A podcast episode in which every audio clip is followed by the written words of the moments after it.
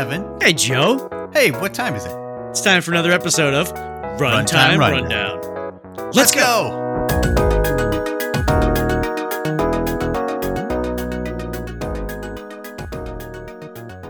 Hello, everybody. I was waiting to see if Joe was going to jump in because I feel like we've fallen into a general pattern of Joe kicking off the episode, and I kind of like it. Um, oh, that's funny. Oh, well, I'll, I'll keep that in mind for next time because I feel like we've fallen into a general pattern of alternating. And so I was waiting for you to jump in there.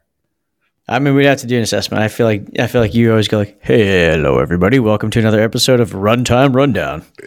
I could, I can still. Hello, everybody. Welcome to another episode of Runtime Rundown. This is Joe, like and that's Evan.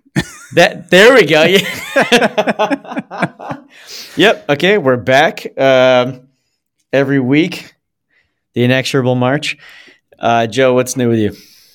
What's new with me? Um, oh, we talked about forums last week, and uh, you, you brought up some good points about accessibility, and so I kind of looked into it. I dug into it after we talked, and I'm really glad that you brought up these points because I kind of like it exposed some some gaps in my knowledge, and I figured it all out, and and it was great, and and uh, we talked a little bit over the, the next couple days, and we're kind of back and forth because there was some some confusion about about how to make it work, but uh, in the end, I got to a good solution that was accessible and simple, and I was very happy with it.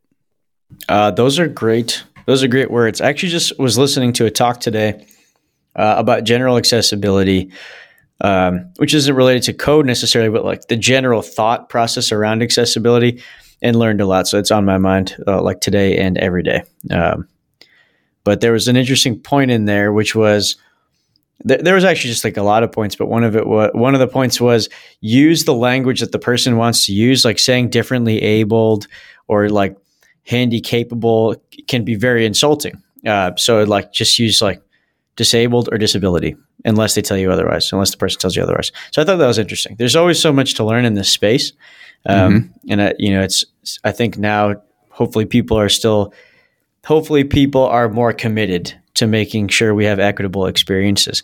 Uh, but as much as we can do, I think the better. Yeah, definitely. Uh, what's new with you? Uh, let's see. So I had a uh, powerlifting meet on Sunday. So I was basically just like, um, if you took like a thing of hamburger and threw it in the dryer, that was me Monday. uh, that was me Monday, and basically Tuesday as well. I was just like broken. Um, That's how Yeah, I cook everything- my hamburgers. there you go. Yeah, that's a good strategy. Uh, I it was it went well. Uh, we raised a bunch of money. So the meet was a charity meet. So there was like no award ceremonies or anything. All the money went to uh, local animal shelters in Massachusetts. So all all told, the meet raised uh, just a I think a little over four thousand dollars for animals uh, for like Nice. local dog shelters and stuff. Wow, so that's that's, pretty cool. Yep. You and, keep you um, keep saying meat, and I think you're talking about like hamburger meat. ah no so m-e-e-t so a Yeah, powerlifting competition but i've i Got it. prefaced this by talking about meat as an m-e-a-t which is very confusing um, so i get where that's coming from but it was really good i did well um, you know won my weight class uh, which is not impressive because i was the only one in it technically. So you know that's always a fun one because i'm, I'm at an age now where like very few people compete in powerlifting at 35 plus. So i'm in the sub masters division. So it's me it's just me alone. Like there's no so i always wi- i win because i'm the only one um, nice. which is which is great uh, but yeah that's what's new so you know we're on to the next training cycle we're competing again in july so it's a, it's a long time horizon uh, it should be fun that sounds fun. Um, I used to do like a little bit. I mean, nothing compared to what you what you're doing. A a little bit of like training, and man, I just remember it's miserable sometimes when you get to the end of. At least it was for me, like the end of whatever goal I'm trying to hit, and I'm like, oh, Oh, I'm just, oh, I'm so just tired all the time. I'm jealous of people that just like go to the gym, get a pump, have fun. Cause that's like towards the end of training cycles, which are months long. So you're thinking like your your horizons are like three, four months at a time. The last four weeks usually is like every time you go into the gym, you're like, I might not come out of this thing. You're like I'm go- I'm gonna go in and just like kill myself to do, like just a deadlift, and then you're like, why am I even doing this? So towards the end, I have existential crises all the time. It's like, why am I doing this anymore? And then that'll apply to all aspects of life because I'll like hurt my knee walking down the stairs because you literally you become so specific at one task that you're not good at anything else. Uh, but anyway, Yep. so that's too much powerlifting talk. Um, Uh, so Well, well, let's get into uh, let's get into performance lifting talk. so we uh, uh, well, let's get, we'll just get right into this.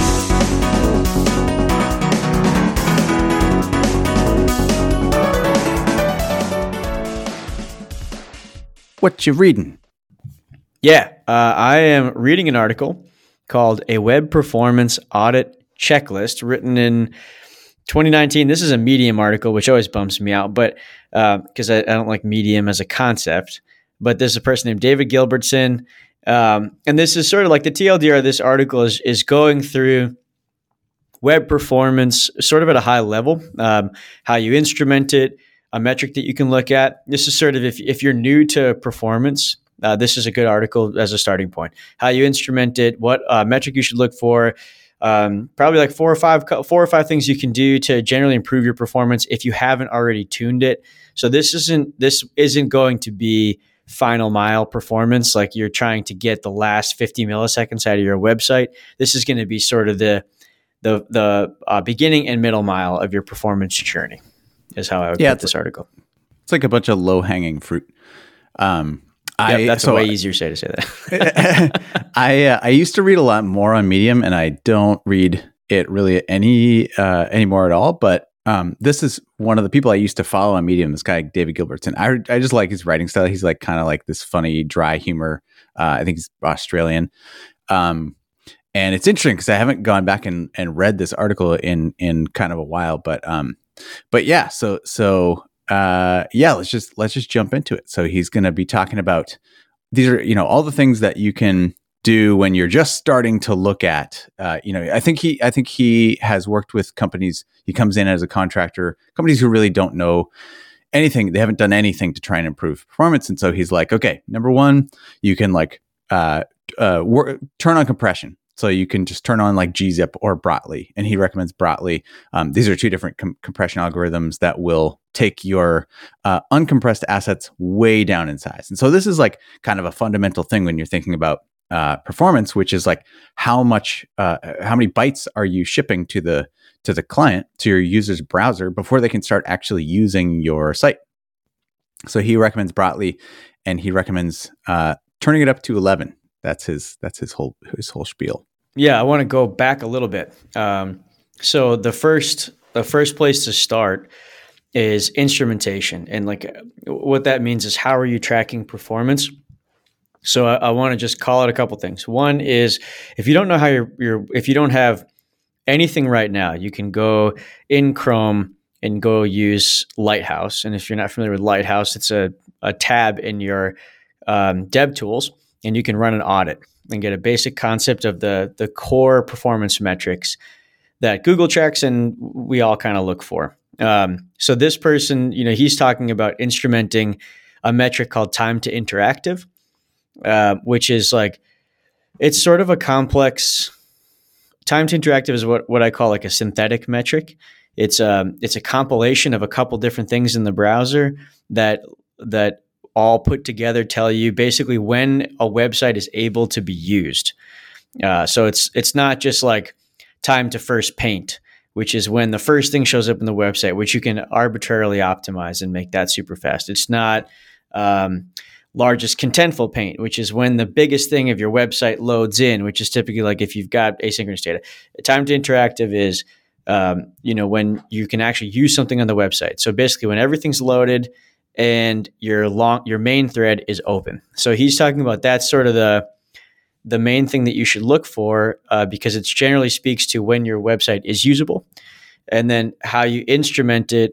He's talking about console logging performance.now and then picking that up in your measurement place of choice. Um, says- I think That's my quote instrumentation.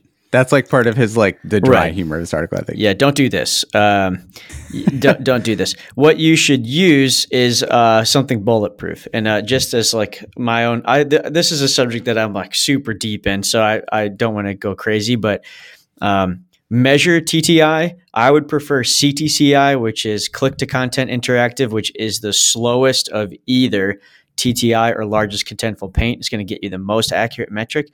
And the one of the ways you can measure that is with um, Boomerang. So it's a third party library uh, from Red Hat. Um, and it's you just like drop a script into your website and it's going to measure this for you and then you can get uh, you know dashboarding and all sorts of stuff. You could you don't really want to do this yourself with a console log because it's complicated to know. Uh, different browsers implement these things differently. For instance largest contentful paint is not a metric measured by firefox. So if you try and do this stuff yourself you probably get it wrong. So i would find a third party solution instrument and look for ctci as your metric. So I just want to start there. Yeah, that's a good place to start. I I uh, I fell into the trap, and that's a good. It's a good thing I did because now I can call it out that I meant to do that. I didn't really mean to do that, but I fell into this trap that people often fall into, which is like trying to fix performance before they measure it. Which you're like the first thing you should do if you're looking at performance and really anything that you're trying to improve is make sure there's actually a problem for one thing you know if you're trying to optimize something make sure that you have a, a, baseline to optimize against and you might discover that actually during that measuring you don't have a, a real problem. But if you know you have a problem measure it first and so that you can have a baseline to compare to as you make each of these improvements. So so yeah i, sh- I started just by jumping in, into the code and shouldn't have done it and you caught me so uh, so yeah, so so time to interactive, and there are all these all these metrics, um, like you mentioned, time to interactive, uh, time to first paint, that um, they are like used as Google tends to use them as metrics, and people uh, then measure or, or companies measure against those particular metric metrics because um, because they say you know uh, X percentage that you can drop or, or if you drop your i don't know time to time to interact i don't know the exact numbers but if it's like if you every every 100 milliseconds you drop your time to interactive it increases revenue by like x percent. So there's there are these numbers that uh, companies will attach to uh, these performance metrics in terms of money and then they start chasing these numbers. And i think there's like a certain amount to be gained from that but i think that you also have to be careful with that. Um, I well, I uh, yeah, I'm, I yeah, bet you have you definitely, thought about that. Yeah, I got lots of thoughts. Um, so you want to be careful with that because performance is a zero sum game if you choose a benchmark, but your entire organization likely doesn't see it that way. So if you like, if you have a product goal of we want our TTI to be three seconds, four seconds, uh, you have to be comfortable with the fact that if you ship a feature that busts you over that, you have to roll it back. Or you start making concessions because because it's like performance is you have to be vigilant to to remain performant because yeah. typically performance is at an intersection of the amount of code that you're delivering to your customers, the complexity of your application, all this stuff that develops over time. It's rare that you ship less code over time, that right. you reduce you, the size it, of your application. Yeah, yeah, like if you're shipping a new feature, are you then re- removing an old feature so that you no. keep your keep your like bytes uh, equal? Probably almost not. never, almost never, yeah. and and you're likely adding network calls. You're you're always doing something that is going to make performance worse, and it's rare that you're optimizing performance for performance's sake. So that it's just difficult. What you what you should use this for is to is to influence decision making. So this is another section that he has uh, right in the beginning, which is uh, figure out your user split.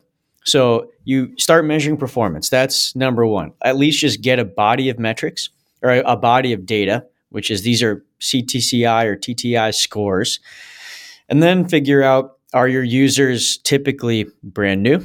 Uh, are you like a I don't know, a coupon site and you're getting tons of new visitors all the time? Or are you uh, like Reddit and you're you're getting a lot of repeat visitor usage? Uh, and you use that information to make choices.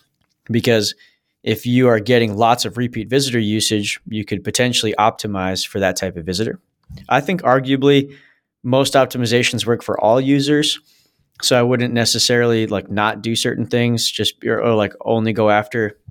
So one example, if you have lots of repeat visitors, this person talks about um, caching. So like you know really uh, heavily cache your assets so that your repeat visitors have those assets available to them. I would say do that regardless. Uh, if you you know d- just optimize in general, um, you you want to Yeah. optimize for speed to first byte for your first user for sure, but you also just cache stuff unless there's a reason not to, because it's like uh, the high cardinality files and you don't have a good cache busting strategy. Definitely cache stuff. Yeah, I, I don't see any real downside of like caching. I wonder I wonder if the way that he's thinking about it is like if you need to make a trade-off between between ca- caching and something else. Like if, if you need to make a trade-off between one group of people versus another, the repeat repeat visitors versus, versus first-time visitors, and you maybe don't have the bandwidth right now to optimize Sure. for the Yeah, first visitor makes sense.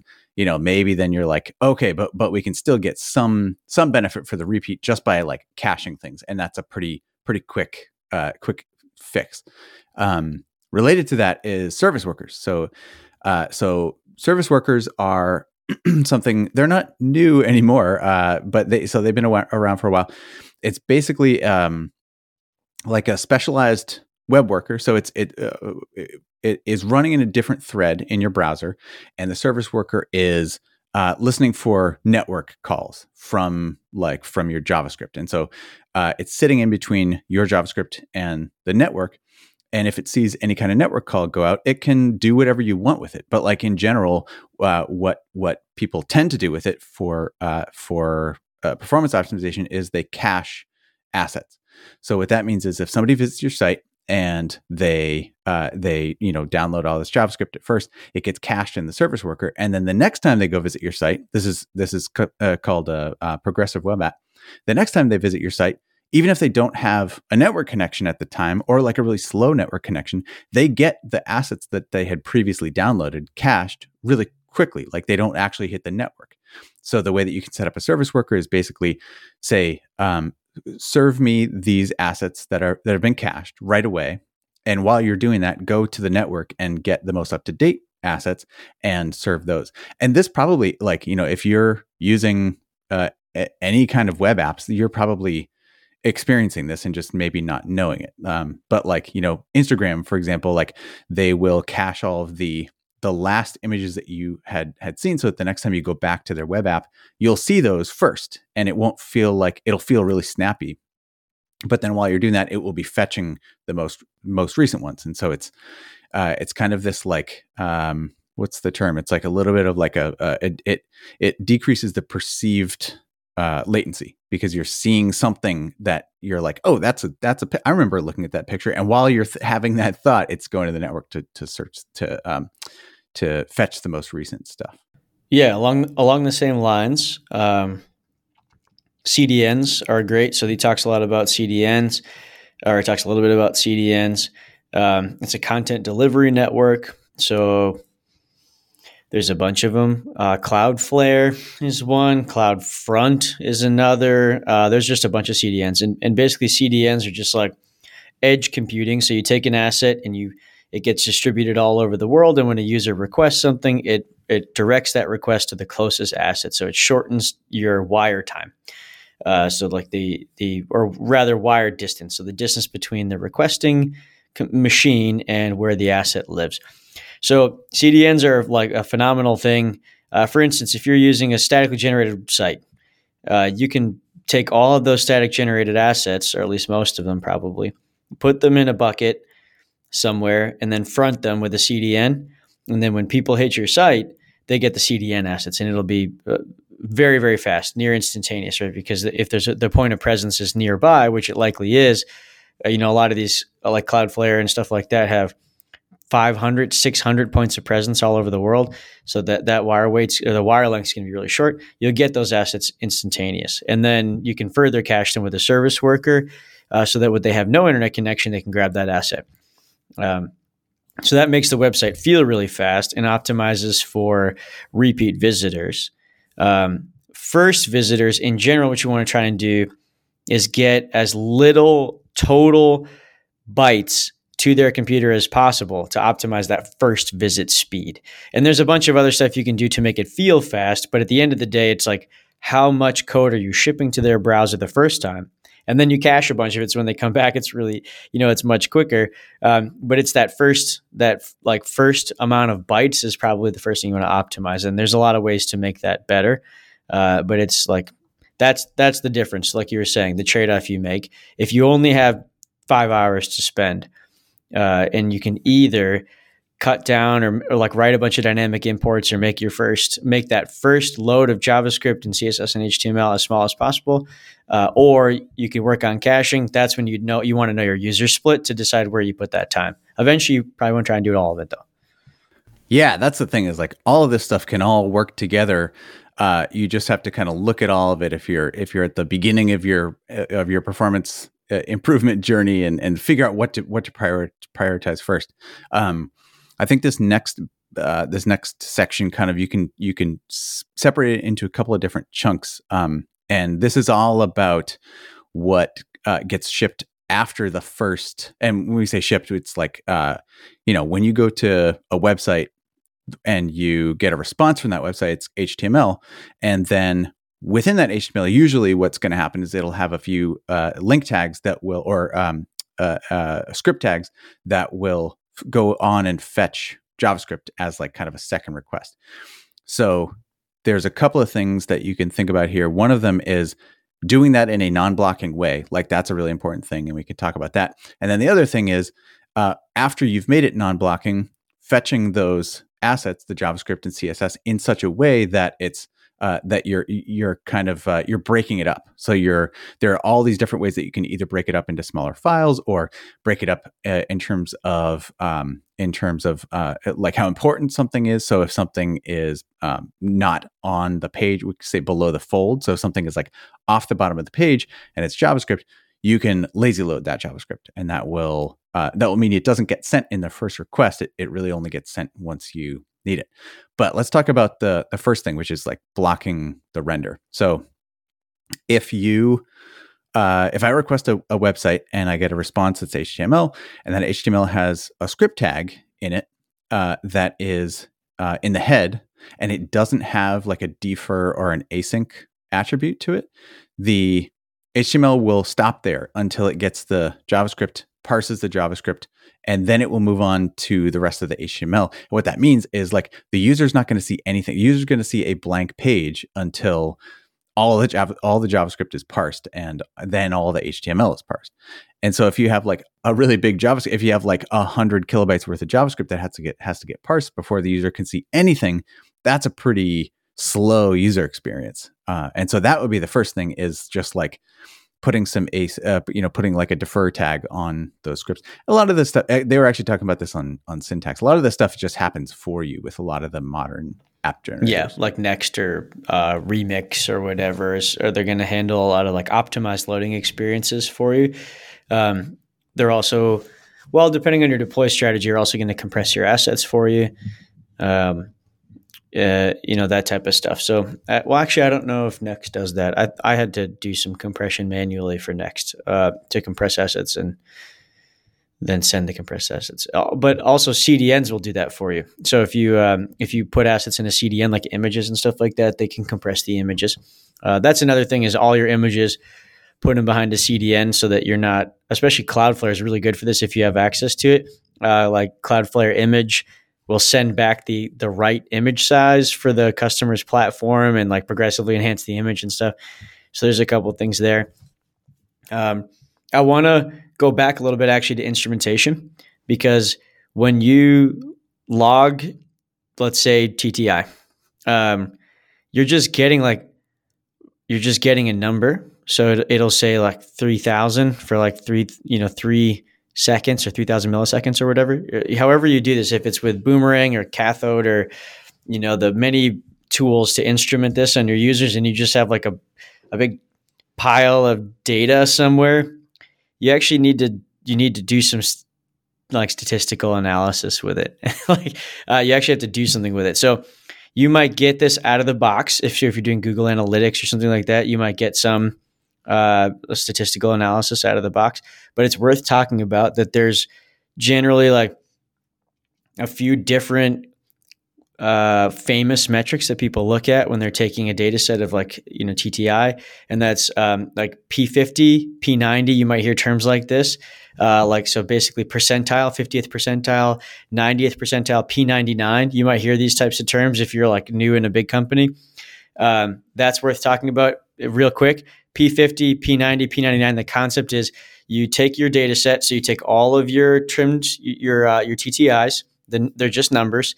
You sort them by you know smallest to largest, and then P50 is you go to the the 50th percentile and you throw away everything before that and you take the very next one. P90 is the same deal. Throw away 90% of them, take the very next one. 99 is the same deal. And what those that's called an under metric. What it's showing you is like uh, that at your P90, you know, 10% of your customers are having generally this experience, like that that it's going to be this or worse. So like how bad is my worst 10%? And P90 will give you something like that. Uh, P99 will how bad is my worst 1%? And what I like about the P metrics, P50, P90, P99, is that it's actual user numbers. Um, whereas averages, so a lot of people use averages now. That's kind of like the new hotness is you're using some sort of mathematical average is never a real user. It's giving you, uh, you know, it's giving you some sort of mathematical average, which is never a real user experience. So you end up creating something called a statistical user, which is like you have now averaged a bunch of things into one number and no person is ever using that number. The example I use is like t-shirt sizes. A medium is created for a person that doesn't exist. If you've ever seen me in a medium t-shirt, you would know it just doesn't like it doesn't fit any one person particularly well. But it is a better bet in general. So the the best I would say the best metric to use for an average, which is going to give you like a one number answer, uh, is trimmed mean. And trimmed mean is basically it's a mathematical average where you throw out certain parts of the data set. So like TM90 or TM99 is is you take the top TM99, you take the top 1% of data, you throw that out and then you average the rest. And why you would do that is you want to get rid of noise. So mm-hmm. you might have like someone enters your website in a effed up browser just sits there for like 10 years of the hanging account, leaves the tab, and for some reason comes back and then the log fires. And then you have one measurement at like four hours.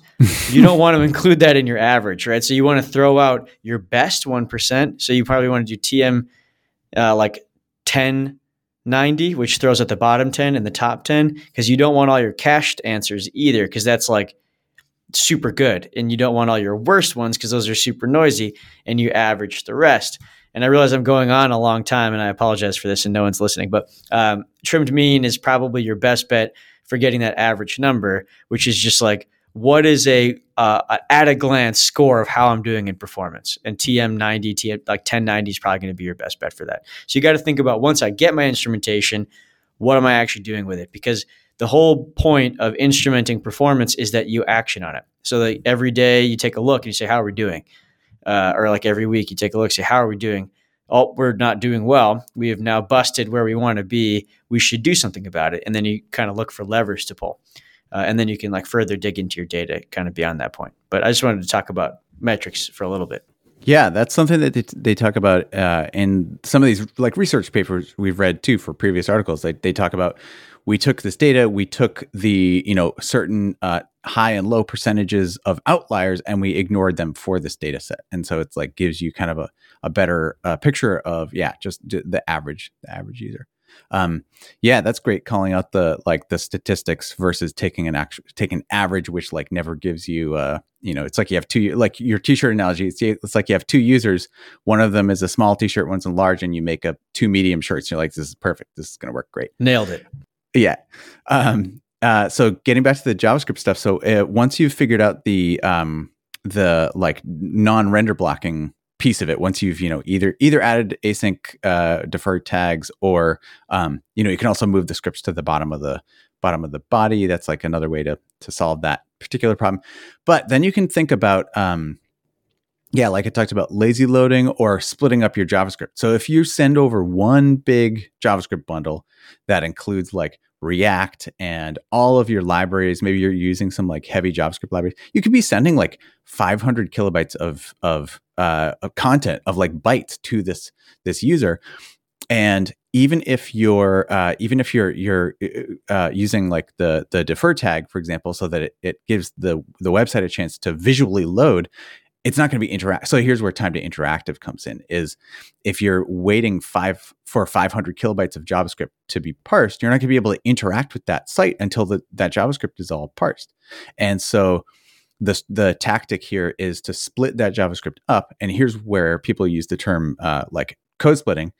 And what that means is um, is you're you're basically like uh, uh, defining pieces of your JavaScript uh, bundle that you can that you can split on. So um, Webpack will do this for you, and it will uh, you can say like, you know, import each of my um, uh, each of my each of my uh, vendor modules. So like all my MP- npm node modules, you can like import each of those individually, so that instead of ha- instead of having this one giant node modules uh, bundle that you're sending to browsers, you have uh, 50 or something, but they're all tiny. And modern browsers can handle lots of requests at the same time. Um, and so it's like it's making use of this parallelization that can happen when you send over 50 small files instead of one giant file. Yeah, that's a big win. Um, to further clarify what's happening there with TTI, particularly like the way that that's measured, is it it's um, it looks at visually ready, so the page has to be visually ready, and that means there's been a first contentful paint, um, and then DOM content loaded event fires. So that's like everything in the DOM that they think should be there is there, and then uh, it looks so the whatever instrumentation you're using. So like this is how Lighthouse does it. Is then it looks for the first period of 500 milliseconds where there have been no long task so like no JavaScript long tasks. So that's a task that takes longer than 50 milliseconds to execute, which is typically like a fetch, uh, you know, or any other thing like you're running a bunch of scripting or something like that. So no more long tasks, no frames per second below 20.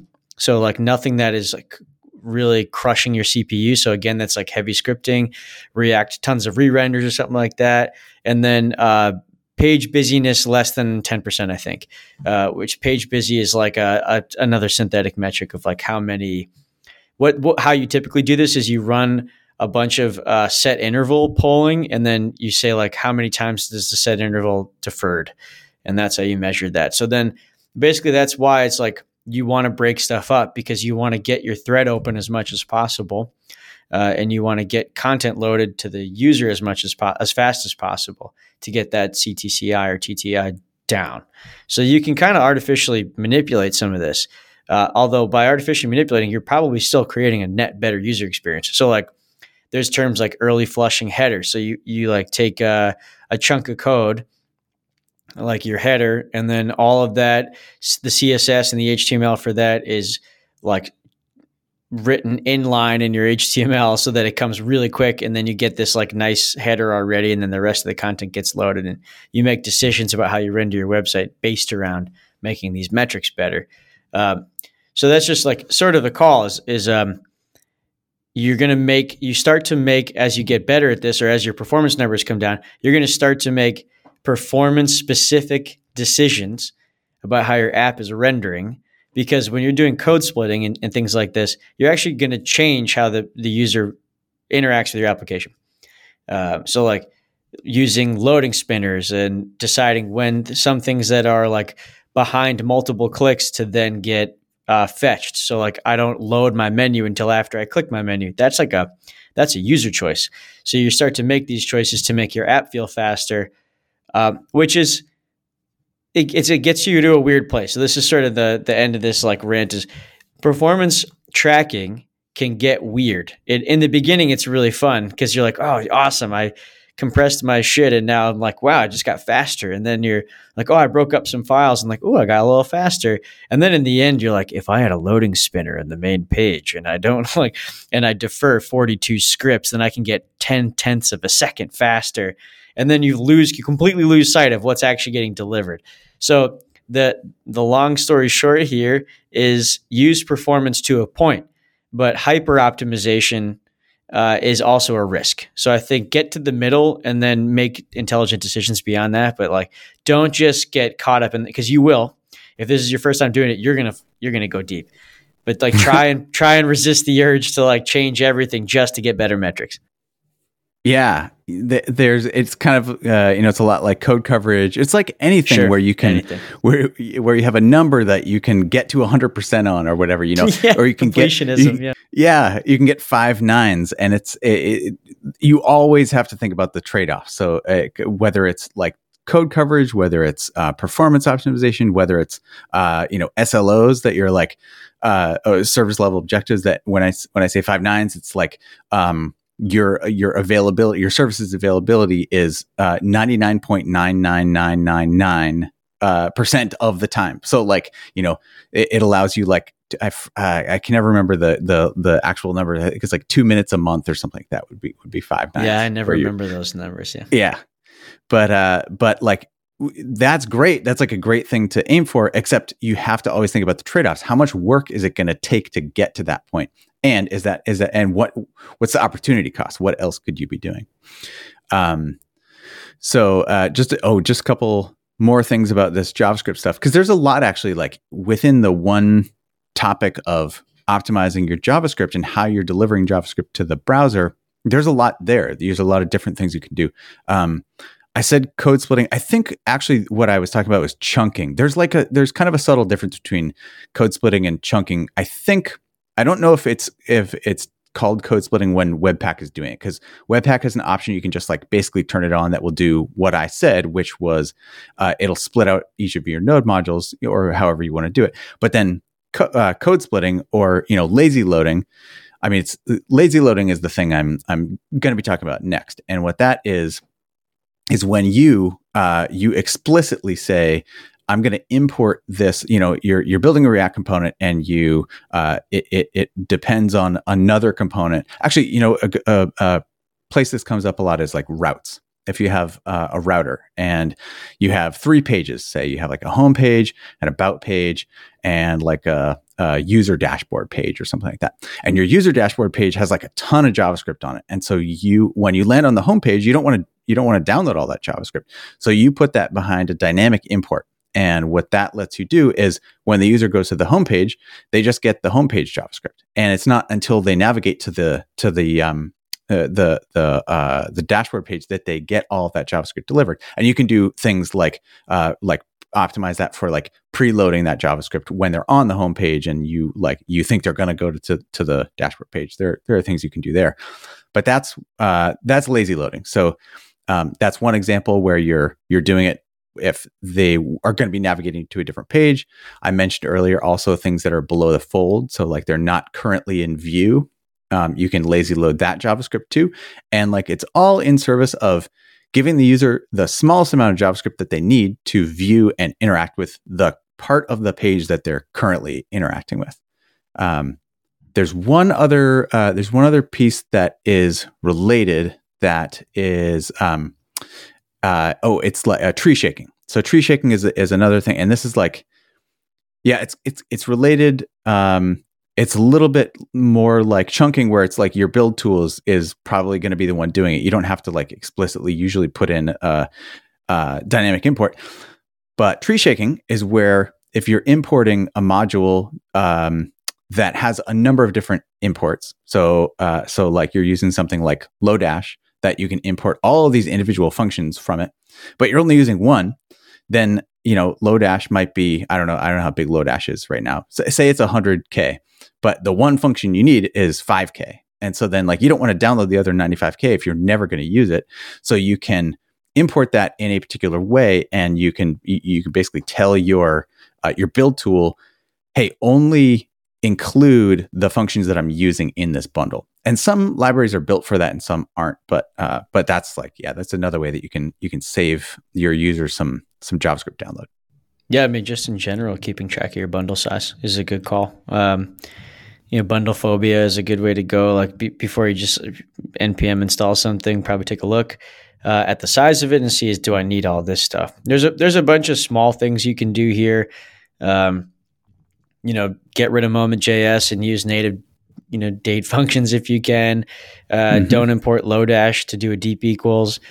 Just take one thing. Uh, you know, there's Yep. like just in general, try and limit your exposure to third party libraries. I think there was a period of time where just like npm install everything, and then Yeah.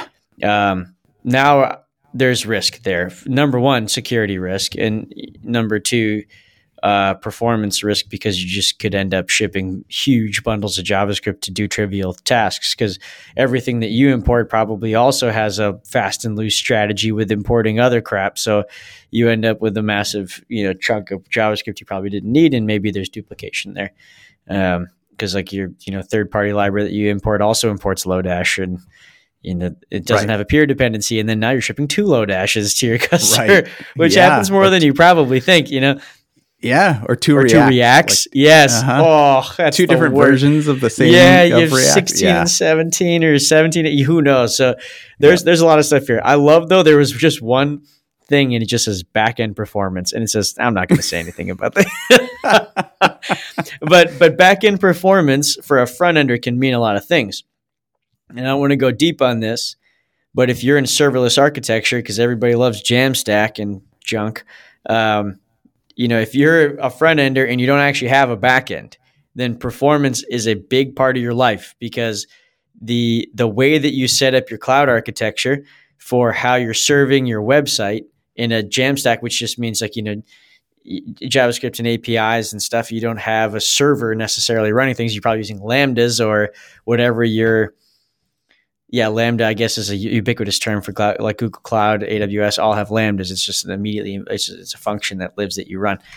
Uh, man, you've got like cold starts, you've got asset size of the Lambda, you've got where is the Lambda's point of presence, you've got all sorts of things to worry about that could drastically impact your performance because you could do all this stuff and have the most hyper optimized website in the world. And then you hit a fucking cold start and it takes like a minute to spin up your Lambda because you have like a 10 megabyte Lambda uh, on like the cheapest box that you could buy. And it has to go npm install Lodash 15 times because you didn't care about your dependency management and then spins it up. And all of a sudden you get 700, 800 milliseconds, maybe a couple seconds of just dead time.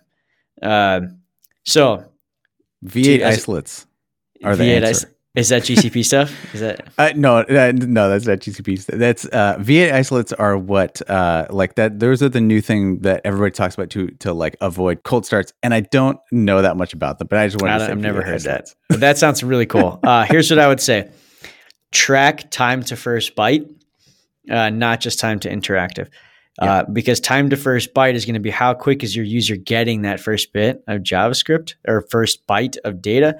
And that's going to tell you how optimized your infrastructure is. So if you uh, don't just look at CTCI, because that is a compounding metric made up of many other things. If you have cloud architecture, look at time to first byte. Because time to first byte, if you start to see bad time to first byte numbers, like long, if it's more than six, 700 milliseconds and you're in AWS or GCP or Azure, uh, I would look at um, cold starts and tracking cold starts. And you can go into whatever console of choice that you have in any of those cloud platforms and probably look at Lambda invocations um, and, and track that as another uh, dashboard. I don't want to go too deep here, but Lambda invocations and the time, like runtime of your Lambda, you probably want to look at that. Sorry, I'm yeah, getting really I'm, deep now, but yeah. Well, I was gonna say like we could just keep going, and and like we should have sort of prefaced this episode with with like we're gonna be talking about front end browser based uh, performance oh, optimization. Yeah, with my like, bad. But this like, is part no, of it, no, though. Like this, this is mean, part of it. Yeah, that's what I was going to say because we front could just end keep is talking. wide. Yeah, it is wide, and and and like when you talk about some of the stuff that you're talking about, which is like where it gets deployed to, and and the the the you know basically the space in between the server and the and the browser like that yep. or that's not even the place between the server and the browser that's the jo- that's the shipping the javascript but like you're talking about the server startup time but then once you get past that there's also like uh, you hit yeah. you hit an endpoint for some for some user data and like there's any number of things that could go wrong there and so then you can get into backend tracing and and thinking right. about like tracing the the path of the data from when it uh when it first hits the endpoint to like go into the database and come back and all like there's just it's it's there is so much that we can talk about that um that yeah I, th- I mean I, you just kind of have to have to stop talking about it at a certain point because we could go on for four hours. My bad, audience. Uh, I, this is a t- like this is another one. This is I think both of us have spent a lot of time uh, steeped in performance, because it's we've both worked in performance. I mean, we worked at blank, uh, the company Mhm. that I used to at and I used to be at, which is a very performance sensitive company because e-commerce is highly performance sensitive. You know, you lose 100 milliseconds, you lose 100 million dollars or something like that, some like stupid amount. Um, you know, performance sensitivity is like just starts to train you to think in this way. Um, Mhm. But I actually think it's good for everybody to think this way because slow websites are like they suck for the user experience. They're frustrating. It's so frustrating. Yeah. Yeah, and and there is like you like we like we're talking about. You can kind of go off the deep end and go down a real rabbit hole, but you can also not do that. You can also just do a few things that we that we, we were talking about, like paying attention to the uh the dependencies that you're paying attention to the libraries that you're installing. Like how just like oh, I'm gonna ins- I'm gonna run npm install. Let me take two seconds and see how big that library is, so I can just know. Like you don't even have to take any action on it. You're just like okay, I'm going to make a mental note that I just installed this 20 kilobyte library or whatever. Yeah. Um, but uh, but yeah, so it's a big it's a big topic. Um, I I, I think it was kind of interesting to me to talk. I the reason why I, I suggested a performance article, kind of like a performance basics article, is because I remember a time when I was kind of like it was all a completely different language to me. It was just like I would hear talk people talk about performance things and performance terms and yeah. lazy loading and and uh, P95 and and I just none of it meant anything to me. It was so overwhelming and like intimidating. Um, and so uh, I, I was I was you know have, getting a baseline understanding of that stuff helped me. I think uh, get a better understanding of even how it all works and how how like the web works. Yeah, this article doesn't go into measurement stuff very much, which or metrics and measurements, which is why I wanted to like touch on it with P50, P90, and trimmed mean, those definitions and stuff like that. Because that was the stuff that I would hear people like, "Oh, our P90 is going bad," and I was like, "What are you talking about?" I didn't, I didn't understand. Uh, but it, that is all to say, like, it's it's out there to learn, um, and every everything is obtuse and seems incredibly complicated until you learn the vernacular. Um, and that's always the way. Like every job sounds impossible to do until you just like do it for five minutes and get steeped in the language. So familiarizing yourself with some of these terms uh, is probably a good idea. And then just you know, I'll give you the I'll give you your benchmarks. Your P50 T, TTI two seconds uh, is a good number. Your P90 TTI, five seconds is a good number. So that, that, that's actually those are great numbers. So I would say shoot for that. And look, all you know, that's that's all I have to say. Actually, I have I could I have hours to talk about that. Yeah.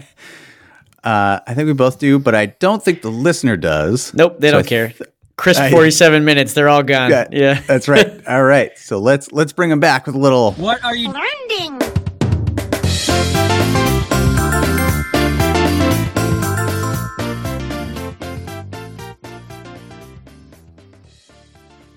All right, what have you learned in? I am. Uh, this is a very specific thing.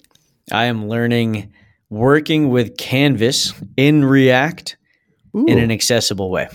Oh, cool. That's So- that is that's interesting. That's a fun.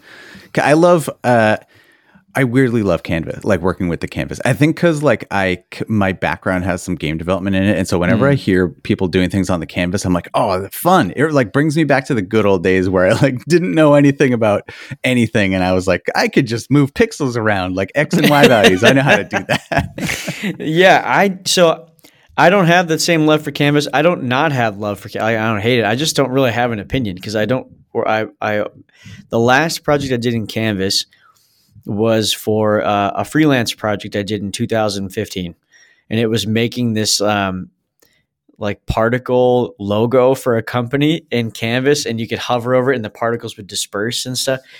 It was fucking cool, and it took me so long, and they ended up scrapping the whole thing. Uh, so that was a super bummer. But yeah, that's that's all I'm learning is just working with Canvas. So there's the the long story short is there was um, a heavy use of Canvas with a mouse only, uh, and then how do we make that accessible? Uh, because just and this is something I learned is just because the canvas is an inherently visual medium, you would think, oh, like a screen reader user's blind, so they don't need to use that. There are people who just physically can't use mouses, but uh, are sighted users. So you you should make if you have like critical functionality uh, required to use your application anyway in a canvas, uh, it should also be keyboard accessible. Mhm. So that was tough. To, that was that's been a that's been a steep learning curve for me. Yeah, I I I, uh, I would want to hear more about that because that sounds uh, that like just the the idea of trying to make a canvas um, accessible and and keep you know imagining tabbing around a, a canvas like how you would do that and I can't I, I guess I could start to think about how to do that but anyway that sounds interesting that's cool That's what I'm learning. What are you learning? Nice. Uh, I am getting a little bit back into Rust. So uh, Rust was something I, I picked up, like the basics of Rust over the uh, the pandemic a little bit. I was kind of like, you know, I'm we're in a pandemic. I got I got nothing else to do. Let me just like see what all these programming languages are about. So I've never used Rust in a professional uh, setting yet, but we are talking about maybe uh, writing uh, a library in Rust because it it like it would be good for it. You know, it's speaking of optimization. Uh, this particular library, it would be good to optimize it, and it would be, I, I, you know, I think, and and we're gonna we're gonna measure before we before you know measure twice and cut once. Measure, measure before we put in a bunch of work into it, but uh, it, it's likely that that Rust would would be a much better choice than JavaScript when for this library. So uh, I'm getting back into uh, you know remembering how Rust works. It's really interesting. You know, that you think about writing a language, and there is the syntax that you have to know. So, like, you know, you write something in Python versus JavaScript. The syntax is very different looking, and same with Rust. And you have to know kind of the API of how to use the language. But there's this whole other layer that I kind of forgot about uh, since it's been a little while since I've used it, which is like, how do you set up the project? And how do you like you know how do you set up how do you import modules from somewhere? Rust has its own way of doing that and so does python and so does javascript. Every language has its own way not of expressing the actual code but uh, expressing how the files are related to each other and how you can import Sure. things Yeah. from yeah. So anyway that's that's been that's been fun. I really like working in rust like the little bit that i used it. It's just like it's pretty verbose, but it, it just it, there was something fun about it. I think maybe because it's uh you know it's kind of famously has these these um, really nice error messages, and yeah, it's just fun. It's like it's a fun fun fun time. I am. That's next on my list is to learn Rust because I um, I don't know if I want to be a front end dev forever because I think I've talked about. I just want to expand my horizons because front end. Uh, I talked about in the last episode. Kind of, it's like sucks sometimes. Um, it so you know, I don't know. I, I always like Yeah. dream about the other side. Yeah, you. I mean, that's. I'm always trying to trying to learn about more parts of the stack because, like, it's just interesting. Like, e- even if you never use it, you're like, it's. I don't know. It's kind of the same thing as learning another language for me. I Right. am a big proponent of that, and and I think that it's like gives you not just a look into how other people are. Uh, it it doesn't even just just tell you like how people are writing things in Rust, but it gives you another way to think about things. When you're writing code in a different language, you're thinking about it differently. And then you're also thinking about your own language, you know, the language that you're most familiar with. You you see that in kind of a different light. Uh, it's a little Yeah. bit more like I don't know, abstract or philosophical or whatever. But um, but I I yeah, I think that there's an advantage there. Cool, nice. Well, keep us updated. Yeah. Let's see. We gotta we gotta call this by name. This is time for time to sail away on the good news cruise. The Good News Cruise.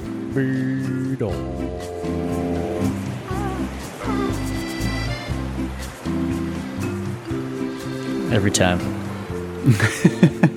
Every time. It's also worth noting that we we record these at night, and I am usually still at the office, so it's always like the very last thing we do at the very end of a day on a Thursday, which is like near the end of the week. So it's come to be like a it's it's kind of a, uh, you know flag in the sand for me. When I hear the good news cruise music, now I start to get I'm like ah, I'm, getting close to the weekend, almost. I love that. Yeah, so we, it is nice. we have we have uh fr- a little little tangent. We have Friday tie day. So every Friday uh, for dinner we order Thai, food from this like our local Thai place, and it's so good. And it's that, that's my marker for like, oh, now it's the weekend. We're eating Thai. Food Nice. That is, I thought you meant you had to wear a tie to work. I was like, this sounds awful. Oh no. Um, I did okay. work at a place that that did it. It was like uh, it was like um reverse uh casual fridays because like it was a cat I mean, it was it was at a, a animation studio so like it was it was we weren't wearing suits to to work but on fridays Sweatsuits, people would yeah. yeah, people would uh wear suits on fridays to be fun Um, so I said what I was learning first. Now, what is your good news, Joe? Or are you griping again because you've been a grumpy Joe for a while? I've been a grumpy Joe. I don't want to be a grumpy Joe. Um, let's see. I will. I so I don't have any good news prepared this week. Uh, but you want me to go first? About, No, you, You you go what are you going to no? I, I have I have some good news. It's very it's hyper local, local to me and my family, which is that my dog smells better. Last week, uh, I reported that my dog got sprayed in the face by a skunk. And I'm just um, getting this now. I was like, all right, good. so my my uh, you know my dog got sprayed in the face by a skunk, and uh, we cleaned her all up, and we have been intermittently putting baking soda on her face uh, over the course of the week. Which of course she loves that, um, but she's been a good sport about it, and she smells way better. I have a terrible sense of smell, so like I don't notice it, but my wife has a really good sense of smell, and so. When she's like, okay, the dog smells better, I'm like, oh, okay, now I know that the dog actually does smell better. Well, that's a win. And I'm sure Olive is pumped that she doesn't stink terribly. I think so. Yeah. well, that's good news. Um, my good news is you've probably already read this good news. This isn't obscure good news. I just thought it was cool. Um, so I've never watched Survivor, but apparently it's a popular show. They've done 43 seasons, uh, which is absurd to me. Wow, that's a lot. Of Um, I don't watch it either. Yeah, I never, I never watched it. I, a, a mutual colleague of ours, um, Ray O'Connor, is a massive Survivor fan and has a long Oh. life plan of getting on Survivor. And I think Oh, he's that's really great. thought it out. Anyways, so Survivor 43 winner, the guy who just won, Mike Gabler, donated the entire million dollar prize to veterans. Uh, Wow. He's, he did it on the episode as he won. He said, "I'm giving the entire million dollars to um, particularly veterans who are struggling with PTSD to curb the suicide epidemic among veterans." Which, as you know, I'm a veteran and it's very close to my heart. Um, he just said there are people who need it more. His father, uh, Robert Gabler, was a Green Beret, so he um, he donated the entire prize. I just thought that was pretty awesome. And then when when pressed further, they said like, "Are you already rich or something?" He said, "No, I didn't come from money. I worked for everything, but I realized I'm already rich at home, and there are people who need it more." So I thought that was just super cool. Uh, That is great. the, the guy just seems awesome. He was just he's talking about he's like, well, you know what this has taught me is I need to be a better father, a better husband, a better son, a better brother. Uh, you know, I just thought that was really cool. So that's my good news. yeah, that's amazing. I I really like the fact that he did it on the show too. Like you hear about that sometimes happening, but it's sort of like a, a footnote. And when you're, you know, probably many people never hear about that, but when it's on the show, it's that's high profile. That's cool. Good, good for good for him, Mike Gabler. Mike Gabler, yeah, and I love that it was on the show f- because we often hear bad stuff in the news, and then you co- you get copycats. Or I don't know if you've ever heard of that term, the copycat. Usually Oh, yeah. in very bad contexts, like someone does something terrible, and then other people do it to get similar fame. Uh, the effect works in the other way. We just don't often publicize good things happening. Like we have Yeah. to go to special websites to get good news. You don't get good news in your news app. You get doom scrolling. I gotta stop swearing. You get doom scrolls. So you know, it's nice to see like someone on one of the biggest platforms in the world, which is Survivor, is like uh, give money to veterans because they're killing themselves at a, at a rate that's like three x to one uh, the general suicide rate. So uh, you know that would be that's hopefully going to help some people. So good on you, Mike Gabler, and thank you your, to your father, Robert Gabler, for his service to the Green Berets. Yeah, that's amazing. Yeah. Uh, well, and with that, thank you, dear listener. Uh, you didn't give us a million dollars. Maybe next time, but Next time. Uh, but thank you for listening. And uh, let's see. Uh, what, what do we got? You do, you do the spiel. You're good at Make sure to go uh, whether you're listening in Spotify, Apple, Pocket Cast, uh, G- Google, Android podcast, whatever. I think we're syndicated on all those. Give us five stars and write, you know, a wonderful review for us. Tell us how great we are. Uh, whether you think we are or not, it would really help us out. Uh, also, go to the website, runtimerundown.com. Uh, not runtime runtown. Someone made fun of me for saying that the other day. Yeah. Mike, screw you. Um, I didn't even notice that. yeah, I, I just, you know, I collapsed it. You go to runtimerundown.com and uh, you can comment on the episodes there, give us ideas for future episodes. Uh, you, you can feel free to content direct us because we need the help. So if you want to hear a specific type of episode, you know, let us know. Uh, I have heard that people want more guests. So that is, someone told me that the other day. They want more guests. Oh, I have some ideas for guests. All right, cool. Okay, we'll chat offline, but that's it. Go to runtimerundown.com, give us five stars, keep listening, and let us know if we mess anything up and if you want to hear anything different. Thank you so much for listening. Goodbye. That was great. See, I couldn't have done that. Great job, Evan. Thank you. All right, goodbye, everybody.